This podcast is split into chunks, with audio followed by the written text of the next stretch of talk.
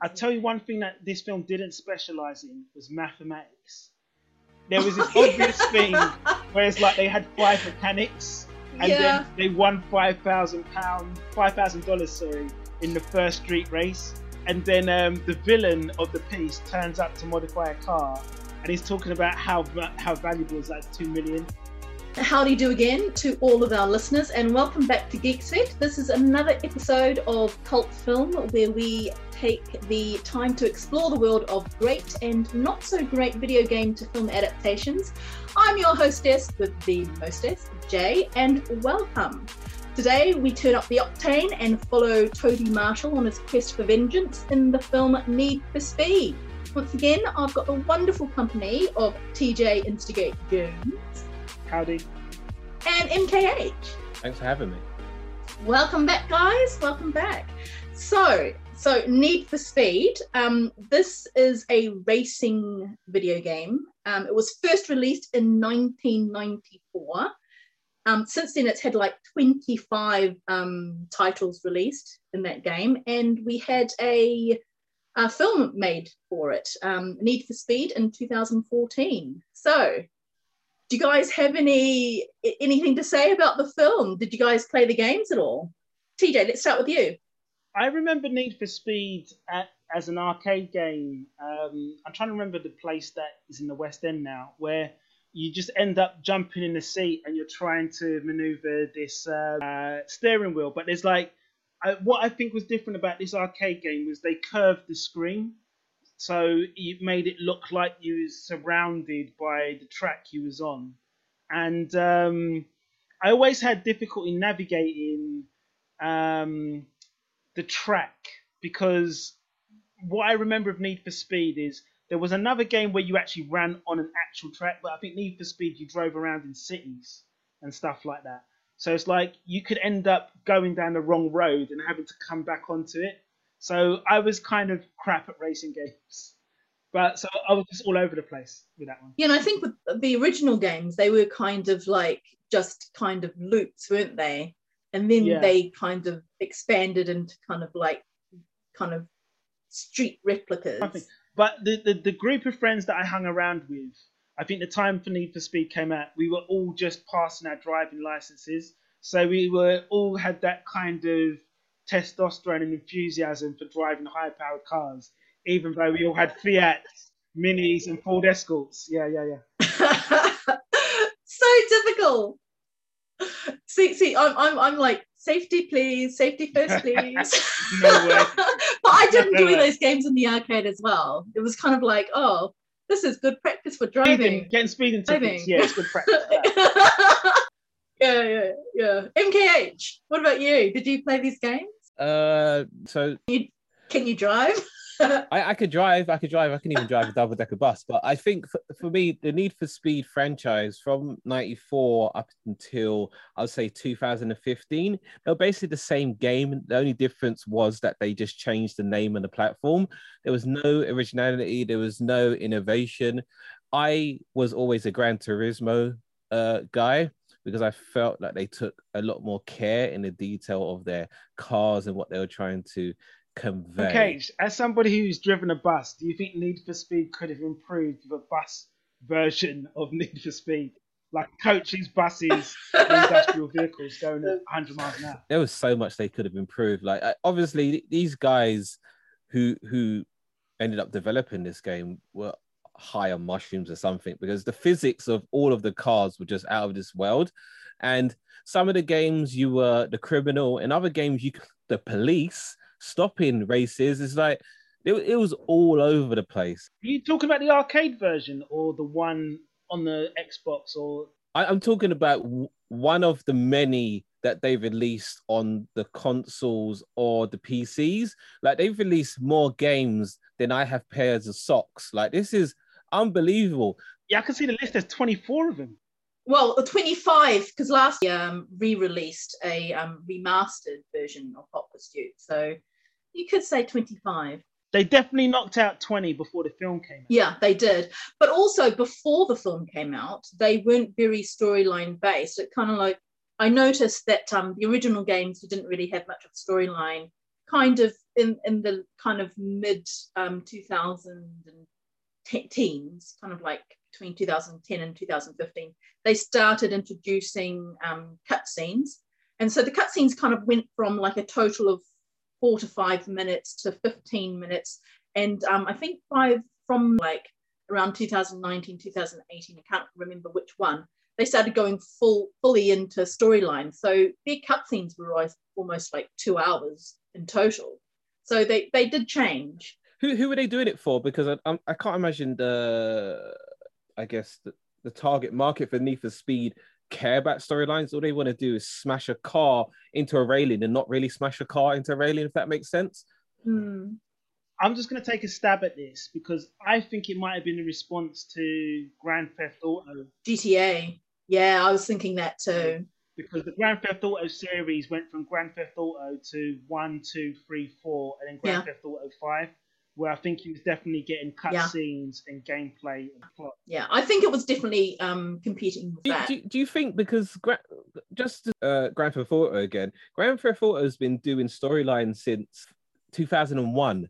So these guys have been waiting 14 years to do a story. So Yeah. I don't think it's a direct challenge to Gra- Grand Theft Auto. I think it's more to do with what Jamie said about the movie giving a face to something.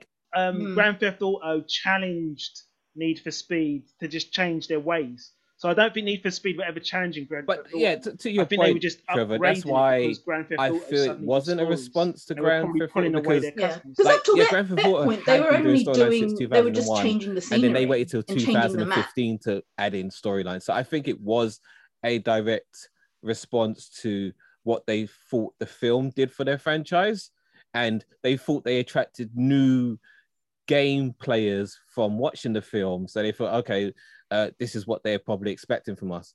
Because I just, I, I just, I just didn't understand it otherwise. Like it's Mm. ugh, this game really frustrates me. But uh, carry on, Jamie.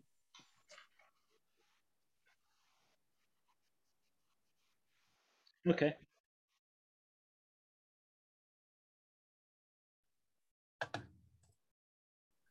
Yeah, no, so so let's just kind of like move on to the film. So so we got the film in March 2014, um, directed by Scott Woe or Woff.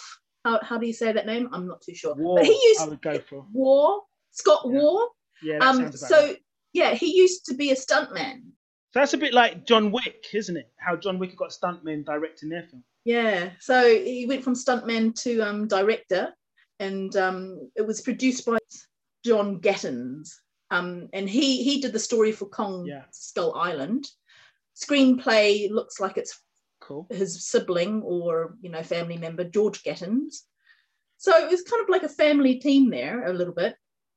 Um, the budget for this film was 66 mil, um, and the box office worldwide was 203.3 million. But interestingly, it bombed in the US and it got like some really, really bad um, reviews. Um, it, it, it was kind of like judged on the US takings, but actually worldwide it did quite well. So yeah, I don't know. How, how did you guys find the film? I, I I absolutely hated the film. The film director and co-editor and the writers, like this, this is coming on the tail end. What's what's this big head guy's name? Aaron Paul. Um, Aaron Paul. Aaron Paul.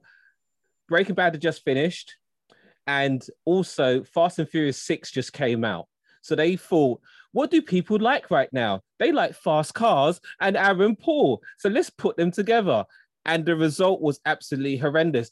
And let me tell you something about Aaron Paul's acting as well. Like, I I really thought he was a great actor, and I think it takes him a season to warm up for acting. But when you're trying to get him to do quick emotional changes in a 90 or two hour film, it, it doesn't work. You, he's a slow burner actor, I'm afraid. And this was a bad turn for him. And it, it also showed that he cannot be the, the spearhead of any franchise. That's harsh, man. I didn't didn't watch Breaking Bad, so I can't comment on that.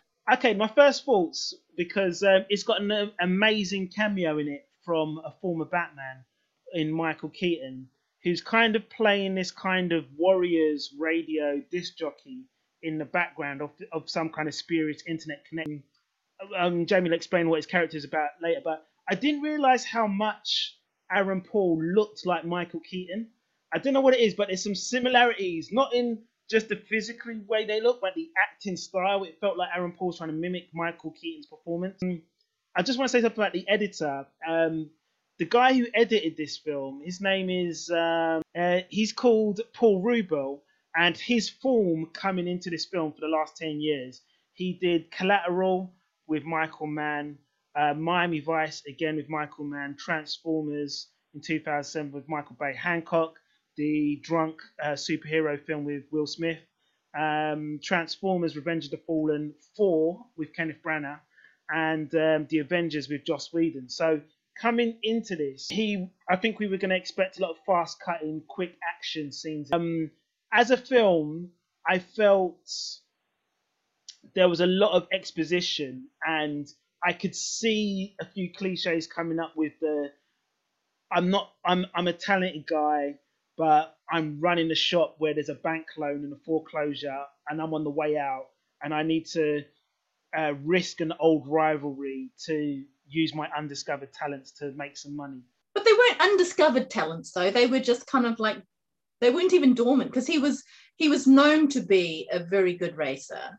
But he was a mechanic though, wasn't he? He wasn't he wasn't really a racer, he was a street racer, wasn't he? No, he was a racer. He was a racer and he just took a oh. back seat. Um I think judging from the beginning of the film was because his dad wasn't well and so he took over the family business business okay. which was the you know the petrol station mechanic kind of garage. Whereas I think his workshop kind of specialized in kind of modifying cars. modifying cars and, and all that. So yeah. Yeah, that, that's my that was my takeaway from the first um, 15 minutes anyway. I tell you one thing that this film didn't specialize in was mathematics. Oh, yeah. there was this obvious thing yeah. where it's like they had five mechanics and then they won five thousand pound, five thousand dollars, sorry, in the first street race. And then um, the villain of the piece turns up to modify a car, and he's talking about how how valuable is that two million, but he's got to only give him was it twenty five percent, so it's like five hundred thousand, which I think was a convenient number. And it was like, and I, I just ended up in this Jim Carrey moment where it's like all I could think is like, when is that number five going to come up again? yeah no it was it, it was a little cliche um, I think, but um, I still kind of enjoyed it just for the you know the you know the the chases and all of that. Um, but anyway, for for people who aren't familiar with the movie with the film, so you've got um, Michael Keaton as Monarch, and he's just it, it, sounds like he's just a rich guy who organizes elite races. So he yeah. organizes this race called um, DeLeon, and um, DeLeon, yeah. DeLeon, and um, he vlogs from a lighthouse. It, basically, you've got Aaron Paul playing Toby Marshall, and you've got Dominic Cooper. We actually saw him in Warcraft. Actually, he played the king in Warcraft, um, and he he plays the rival as Dino Brewster, and so they've got a bit of beef clearly from the beginning. Um, and yeah. Anita, um, you know, is basically the ex girlfriend to Toby, and he's the, now now the fiance to Dino. Is kind of like a love triangle thing happening there or not quite happening there, should I say. Um, so something happens, I won't give it away, but something happens during the um all of a sudden there's a vendetta going on. Nothing to do with Anita, yeah. um, the ex-girlfriend, but um to do more to um Anita's um, younger brother, who's uh, what you could say is Toby Marshall's protege and kind of good friend. So anyway, there's a vendetta something happens. He gets sent to prison for a couple of years.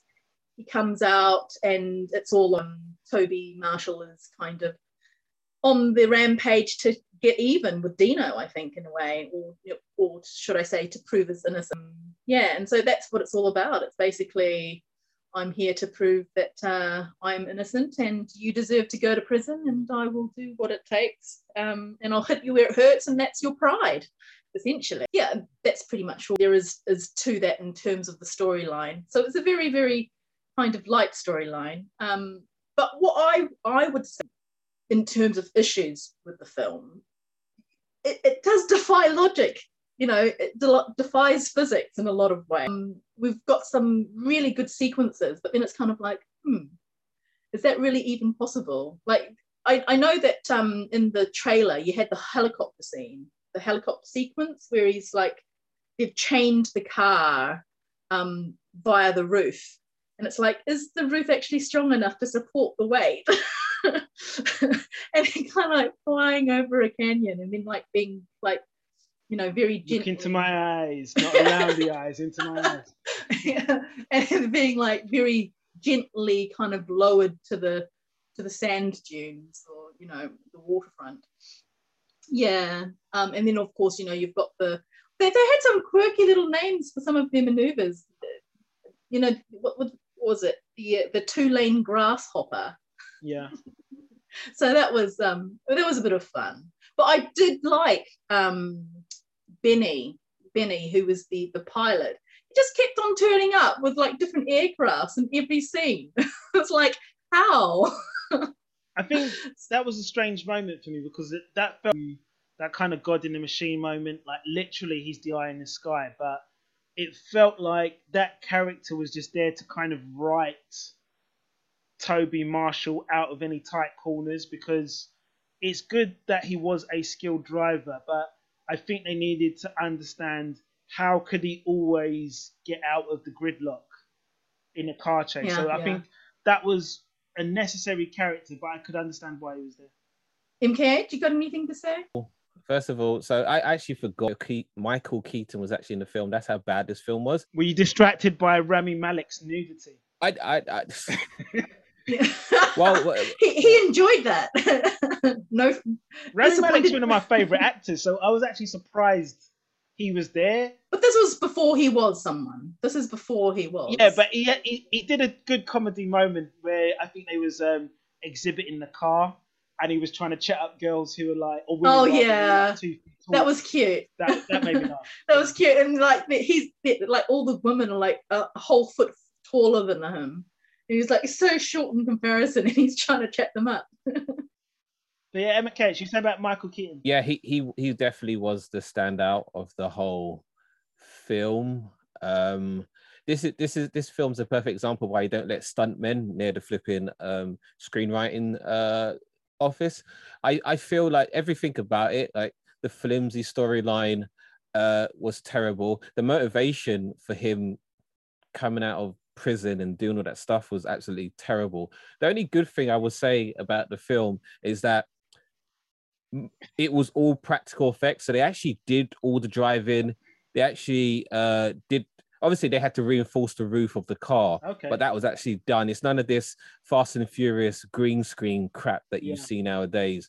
So I think that's the only thing that makes it stand out uh, in regards to Fast and Furious. I think that's what they had. That was the one area they had the but everything else in terms of story, even though Fast and Furious storyline is pretty crap, but you really get the personalities of the actors.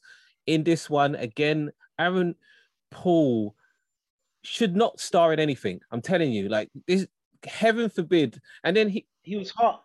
He, he wasn't hot. He, was, hot. He, he, he was he He's on he was frozen cold in this film.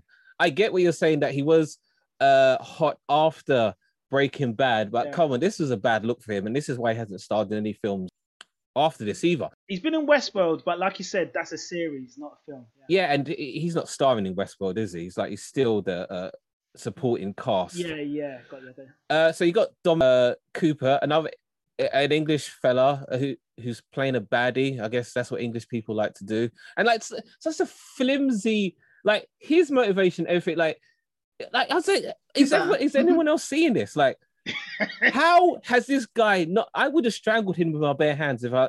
I'm not. I'm not going to come yeah. out of prison and race you. I'm coming out of prison and kicking your head in. That was absolutely terrible yeah. motivation as well. You got Imogen, what's it? Pop, Poots. Poots. Poots. I wanted Another to English, strangle him. I, I was thinking, is she putting on this English accent? But she's actually from Hammersmith. I was like, what is she doing? Like, is she putting it on? Being a rich girl she's accentuating her accent for the American audience. I didn't like her. Get her out of here. Isn't she the only female in this? Yeah. Oh no no no! You had Anita, but she she was very very. She's barely in it. Yeah. yeah. yeah. Dakota Johnson, whatever her name is, Anita. Again. Yeah. Isn't Dakota Johnson the 50 yeah. yeah, Shades? 50 Shades. Yeah, 50 Shades. She, she she got engaged to a guy, and obviously I'm not going to spoil what he did, but because he stood next to her at this particular event, that's why she got engaged. Like I was thinking, what is happening there? Thank God she wasn't in it anymore. and Rami Malek, Yeah. absolutely wasted, absolutely wasted in there. Yeah, and like I said, I, I've just read here just now. Uh, Michael Keaton was in hospital for six months Yeah? for carrying this film Okay. on his back. So that is that is that is fact. He was the only shining light in oh, this that's whole so film. harsh. I'm sorry. I agree with you. His his persona in this film was fantastic. I, I have to agree with that. Yeah. I'm, try- I'm starting to think that I don't think I've actually seen Michael Keaton in a bad a bad role. Like he doesn't phone it in. He actually gives his his whole to every role I've seen him in anyway. he try yeah he tries to do something different but um, aaron aaron paul's toby marshall goes to prison but there's a lot of other things that this film's guilty of and i think the first thing is i'm wondering is was the toby marshall character actually a skillful driver or was he just lucky because there's so many dangerous driver incidents where i think he smashes a trolley uh, that tramp's pushing Oh. across the street there's a nut he, he causes a civilian car crash when he comes out into a junction and turns right Yeah. um, he He's pretty up. careless. I'm, yeah. I'm, I don't want to say it, but somebody gets killed more or less because of his dangerous driving. Then he ends up getting a car run off into the bushes at one point when he's changing lanes, and he seems to be addicted to driving the wrong way on a triple carriageway.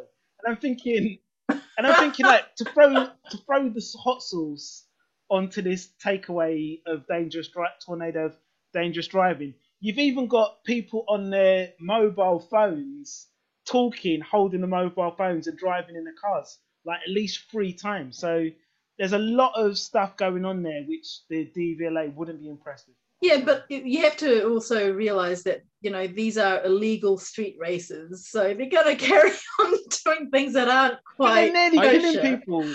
It's almost True. like stop, stop racing. I'll give you the money But- if you don't get in the But car. notice at the end of the um oh no it's not at the end of the film is it no it, there is a, a disclaimer at the end of the film that all of the stunts were kind of like you know you know managed on closed roads don't attempt this um at home if, you, if you had the adrenaline of playing the arcade game, you wouldn't stick around for the credits. You'd be out in the car park.